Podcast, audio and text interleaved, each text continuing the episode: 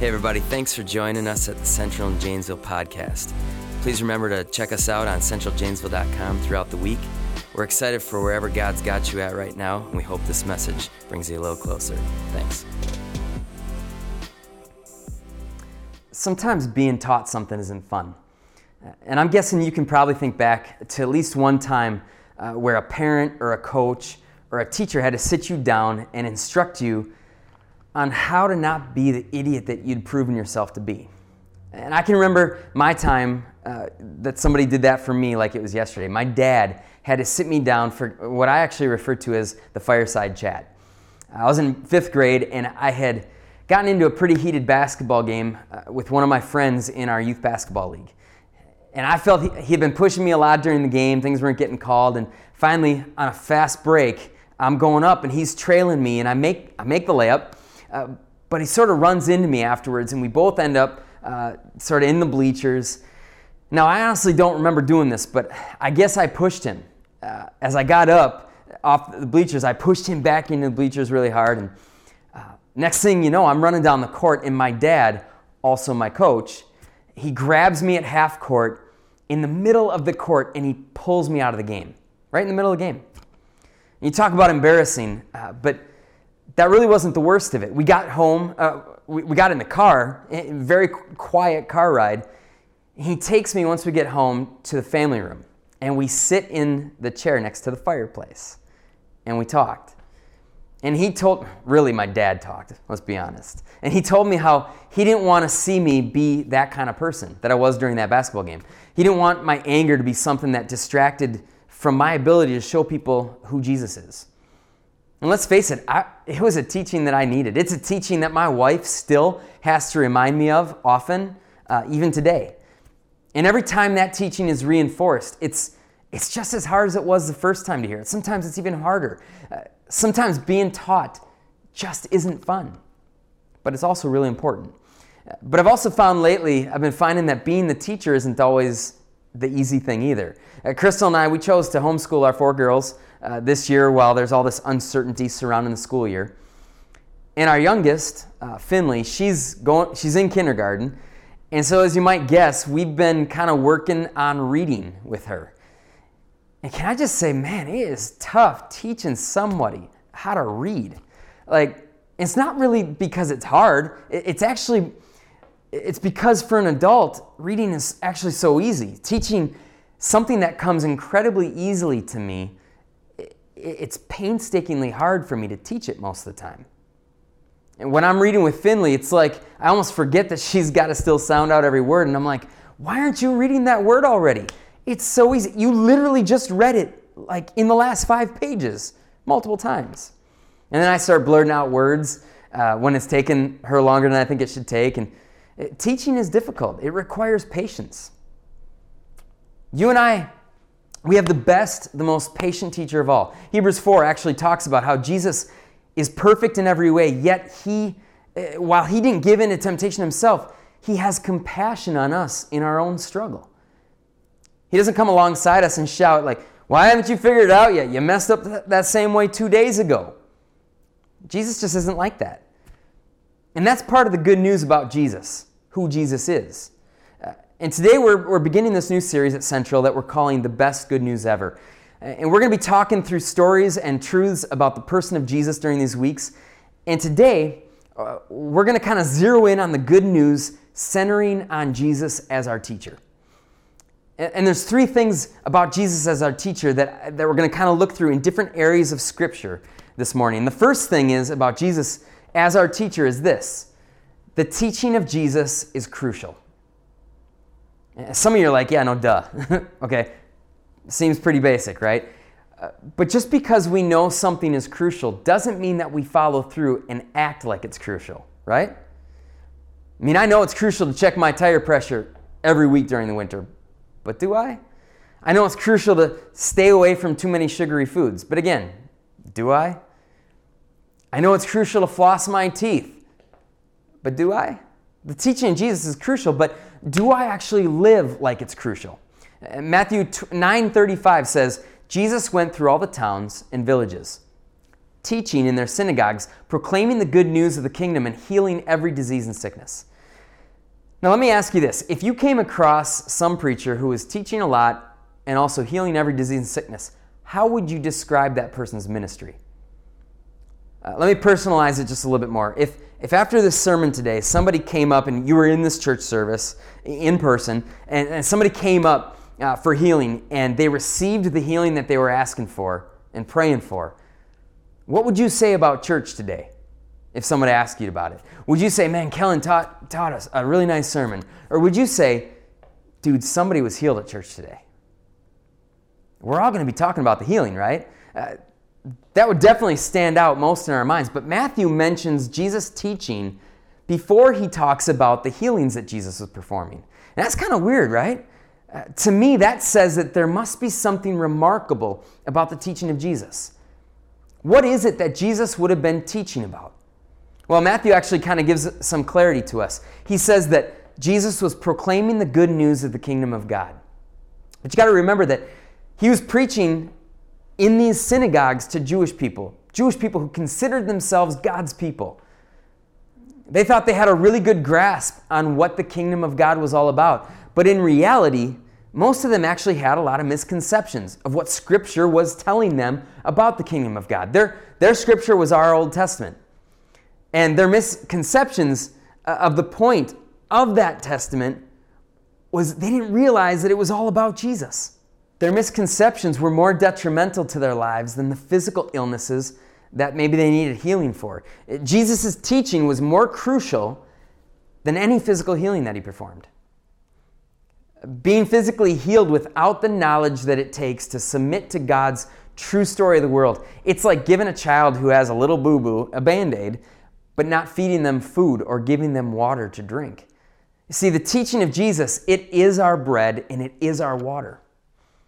Uh, Jesus w- was weaved in and out throughout the whole story of the Old Testament, but the people that he was teaching to, they didn't see it. They thought that they were born as God's people and that it was their birthright to be God's people. But Jesus came to show them that they actually needed redemption. And the only way they were going to get it was going to come by way of Jesus. The teaching of Jesus is the groundwork that needs to be laid down before you can really build anything that matters. Understanding the good news that Jesus offers to your life, it's essential to thinking right, it's essential to acting right. You know, Jesus might actually need to, to teach you about some of the misconceptions that you have about yourself. Maybe you have some crucial things to learn from Jesus right now. Things like, hey, you're not better than everybody else around you. Things like, you know, you cannot make your own way to God. You, you need an advocate on your behalf. Or maybe it's on the other end of it. Maybe you need to, he needs to be able to teach you that you're not eternally unlovable. You've been bought at a price. And that price was Jesus' own life. Have you considered the teaching of Jesus to be the most crucial thing that you have to learn about today? Is there a, is there a crucial teaching of Jesus that maybe you're fighting against? You're probably trying to learn things every day if you're like most humans. If learning Jesus' will and plan for your life isn't at the top of that list, might I suggest that your priorities of what's most important might be a bit out of whack? There's another thing about Jesus as teacher that I think the Bible makes pretty evident for us. And that's this the teaching of Jesus is compassionate. Uh, let me take you to one of the really famous stories about Jesus in the New Testament. And it's the story of the, the feeding of the 5,000. And at the point in the story that we're going to read, and we're only going to read one verse, but at the point in the story we're going to get to, Jesus had gotten away with his disciples on a boat to find some solitude. But the crowd, they just kept on following him. They weren't walking on water like Jesus, but they followed him. They, they essentially they got to the next boat landing where Jesus was going to, and they got there ahead of him. They were hungry to hear from Jesus. And here's what the Bible says happened. Mark 6:34, when Jesus landed and saw a large crowd, he had compassion on them because they were like sheep without a shepherd. So he began teaching them many things.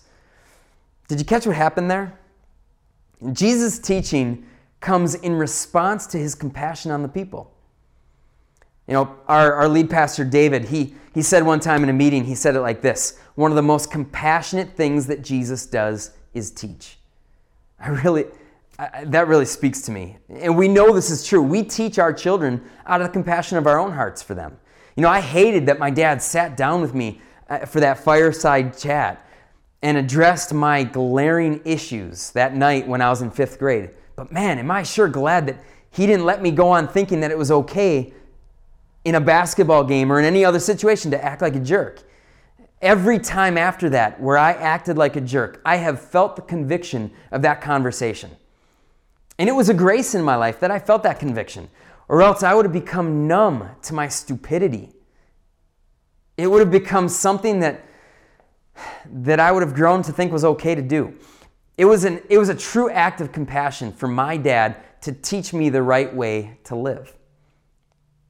The compassion of teaching someone uh, that what they think is okay really might not be okay, that could be one of the most important teachings that you can give to someone. You're not always going to like what Jesus has to say to you. You're not going to like what he has to teach you, but it's the compassion for you that he has that gives him the strength to not care whether you like it or not. You see, true love is found when someone is unwilling to let someone else hurt themselves, even if it means making that person mad for a while. The best parents teach hard truths out of compassion for their kids. I'm glad that Jesus chooses to teach me hard truths. If you want a religion that makes you feel good all the time about what you want to do, you probably don't have a religion that's seeking out your best interest. But the compassion of Jesus drives him to seek what's best for you. And it means teaching you some hard lessons along the way. And that's not a sign of an unloving God. In, in fact, just the opposite. It is the sign of a very loving God. The teaching of Jesus comes to us by way of his compassion.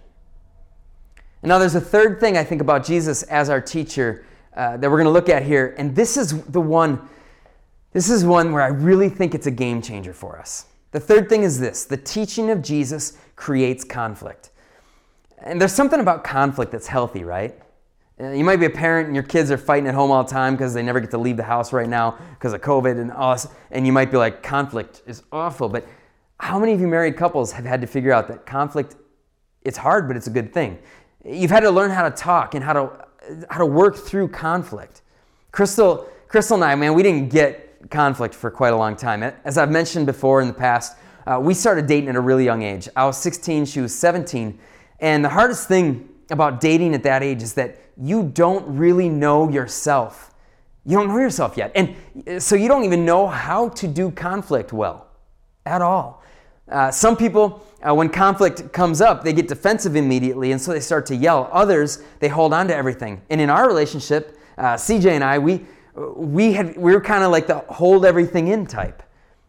We wouldn't let it out. And so I want to give you the crazy ex- example of when that happened. Uh, my freshman year of college, she's a sophomore, and we'd been, uh, we've been at UW La Crosse for the entire year. Uh, we've been dating about two years now at this point. And it's probably early March at this time, and Crystal's been feeling a certain sense of discomfort for a while in the relationship.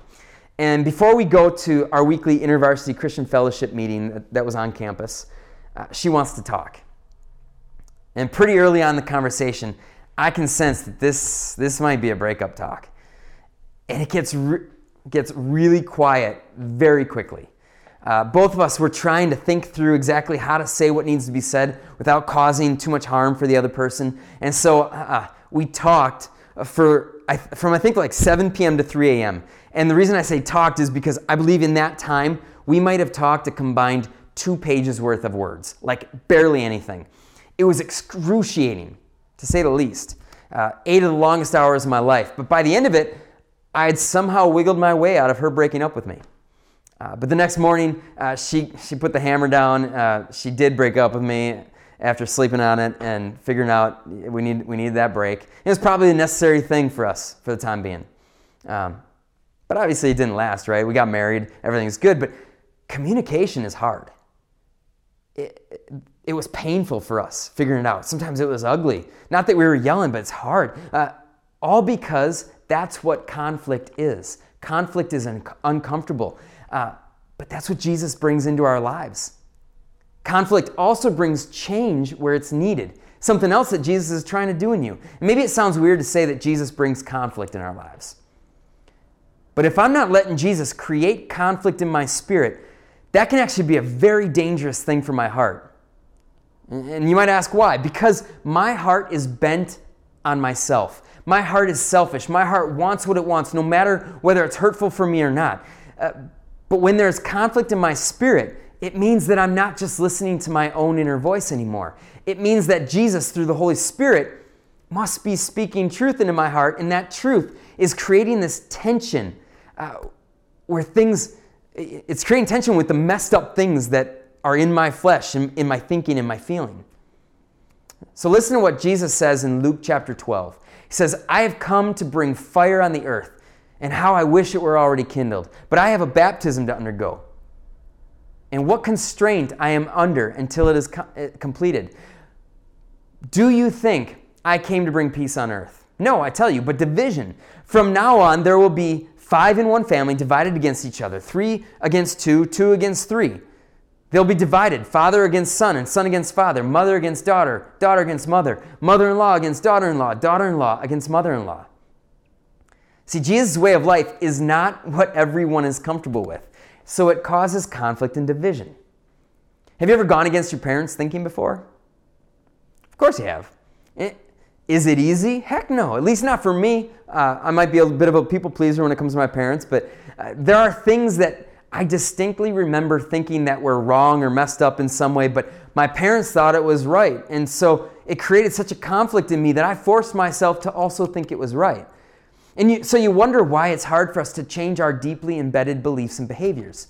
It's because the very idea of change brings conflict to our hearts. Jesus is constantly drawing us into conflict with ourselves and with the people around us because we have and they have ideas that are steeped in sinful thinking. And Jesus, wanting to purify us and to make us whole again, he challenges our assumptions and our preconceived ideas about the way the world is. And for many of us, it's easier to turn Jesus off than to deal with the conflicts surrounding the change he's calling us to. Have you ever stepped away from church for a while because you were feeling too much conflict in your heart about a change that you felt Jesus was trying to get you to make? well, if I can just cut off the voice of Jesus in my life, then maybe I can cut off the conflict I'm feeling. That's how the thinking goes. And sometimes I hate the conflict that Jesus wells up in my heart. You know, after I've calmed down from a moment where I've behaved badly, and Jesus starts to churn my heart, and I find that I won't be at peace until I make an apology, that's never fun. But that's a conflict that I pray never goes away in my heart. If you're at the point where you no longer feel a conflict in your spirit about your behaviors, you might find yourself in a dangerous place where you've completely tuned out Jesus as your prime teacher. It may now be your voice and your voice alone that you're listening to. And that means no conflict. That means that you can do whatever you want without thinking twice about it. Uh, and that means that you are the one guiding you and not Jesus. We all need to find a way to embrace the conflict that Jesus brings to our hearts and to submit to Him and let Him win the conflict. Uh, we need Jesus to be our teacher. There's just, there's really no way around it. The world and my own heart simply won't push me to being the me that Jesus wants me to be. Jesus gives no wiggle room. It's His truth or it's no truth at all. John 14, 6, He says, I am the way, the truth, and the life. No one comes to the Father except through me. You are not the truth. Your parents are not the truth. Your favorite politician sure as heck ain't the truth. Uh, the accepted norms of society are not the truth. Only Jesus is the truth. That's why I need to find a way to hear his voice uh, and to be a student of what he has to actually say. That's what it actually means to be a disciple of Jesus. Uh, the question that we all have to ask ourselves is this Am I being teachable to the one who is doing the teaching? Have I given Jesus my ear, my undivided attention? Have I created space in my daily life for Jesus' voice to actually be heard loud and clear? Think about that. If you're not finding time to be in the Word or finding time to get into prayer uh, or taking moments to read some gospel centered author uh, rather than just scrolling through your social media accounts, how do you think the crucial, compassionate, life changing teaching of Jesus is ever going to enter your heart? Every day there are voices that are trying to teach you something, but there's only one voice that's true every day there needs to be some line of communication that you're opening up for Jesus to be your teacher. Church is a super important part of a person's spiritual development. I, I really believe that. Uh, but it's just a part of it. Jesus wants to teach you and grow you all the other six days of the week. Uh, what are you going to do this year to let Jesus be your teacher? How are you going to let Him guide you? Uh, I want to actually challenge you today to make a plan. You know, Crystal and I, we've realized that without a plan this year during, uh, during this year of homeschooling, not much schooling gets done. So we got to make a plan. When and how will you be quiet with God? Uh, speaking to Jesus, letting Him speak to you. Uh, when and how will you go about reading Scripture? And I'd even challenge you to find three books, uh, at a minimum, three books that you're going to read this year that are heavily gospel centered. Um, and if you don't know where to start, I'm going to actually give you a, a, little possible reading list of books that have impacted me where I feel like Jesus has reached through those books and has spoken directly into my life. All right, uh, for a devotional this year, New Morning Mercies by Paul David Tripp. Uh, the best devotional I've ever read in my entire life. It takes five minutes a day. It's really, it just, it's so gospel centered. Uh, a biography that you might want to read uh, Bonhoeffer by Eric Metaxas. Uh, it's about Dietrich Bonhoeffer, uh, a German pastor uh, living in Germany in the time of, of Nazi Germany. It, it's just an amazing story that, that brings so much light to what Jesus did in his life. A shorter book that you might want to read, Prodigal God by Timothy Keller. Changed the way that I see Jesus when I read that book. Uh, a longer book, The Divine Cons- Conspiracy by Dallas Willard. It's kind of a big, thick book, uh, uh, and it's hard to get through, but every time I open it up, man, I was highlighting stuff like crazy. Uh, a parenting book that's full of gospel truth, Parenting by Paul David Tripp. Uh, a, a Jesus, another Jesus centered book, Show Them Jesus by Jack Klumpenhower. And he really shows you how to take the Old Testament and see Jesus in that Old Testament and see Jesus throughout Scripture. Uh, if you can't find the time to actually read books, Get them on Audible. Get them on some kind of app where you can listen to books. Find a gospel centered podcast or two and listen to them on your way to work. There are so many ways to let Jesus teach you and to let Him create this healthy conflict in your spirit, which enables you to grow in the ways that He wants you to grow. Plan for it. Uh, put it in your schedule. Think through how much of your extra time in the day goes to your guilty pleasures and your mindless habits and ask God to help you exchange some of that time for time where you let Him teach you. Let's let Jesus be our teacher in 2021. Let, uh, it's tough to learn from even a good teacher if a student isn't willing to step foot in the classroom. Let's step into Jesus' classroom this year. Let's do our part. Let's give Him the time and the space to show us more of who He is so that we can become a little bit more like Him this year. Why don't you pray with me? Lord, I thank you so much that you want to teach us, that you want to grow us. God, I pray this year that this would be a year unlike any other where we open ourselves up to your teaching, that we humble ourselves and allow you to speak the hard truths into our lives, to change us and mold us into being who you want us to be. God, help us to make good use of our time. Uh, the time that we have on this earth, it's so limited. God, help us not to waste time. Um, I waste so much time. Uh, sometimes just scrolling through a social media uh, app when maybe I could be reading a book where you're speaking good things into my heart. Uh, help us to take more moments like that this year, to let you teach us. Help us to be moldable, help us to be teachable. In Jesus' name, amen. Thanks again for joining us on the Central and Janesville podcast. Remember to check us out at centraljanesville.com. Have a great week.